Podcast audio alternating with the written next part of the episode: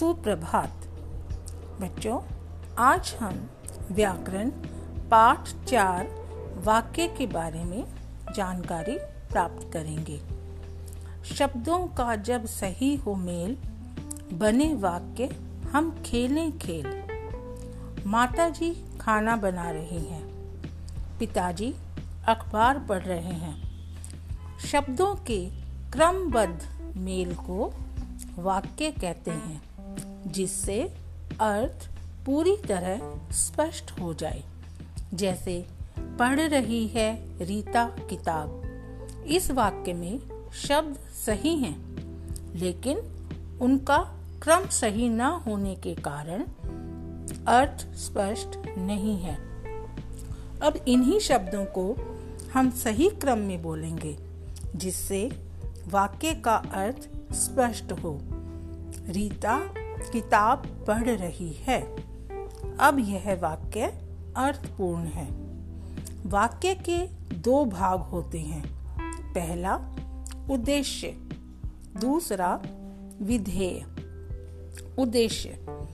वाक्य में जिसके बारे में बात की जाती है, वह उद्देश्य कहलाता है। जैसे, रवि बाज़ार जा रहा है। मानसी पढ़ रही है।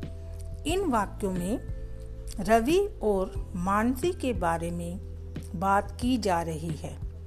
वाक्य के इस भाग को उद्देश्य कहते हैं। दूसरा, विधेय। उद्देश्य के बारे में जो बात कही जाती है, उसे विधेय कहते हैं। जैसे, बाज़ार जा रहा है। रवि बाज़ार जा रहा है इसमें रवि उद्देश्य है और रवि के बारे में बताया गया है कि वह बाज़ार जा रहा है। तो बाज़ार जा रहा है, विधेय है। इसी प्रकार मानसी पढ़ रही है।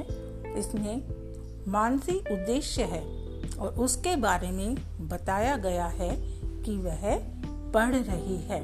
तो पढ़ रही है, विधेय है। तो ये वाक्य के दो भाग होते हैं।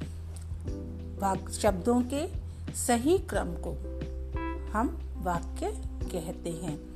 जब शब्दों को सही क्रम में लगाया जाए, जिससे कि उसका अर्थ स्पष्ट हो, उसे वाक्य कहते हैं।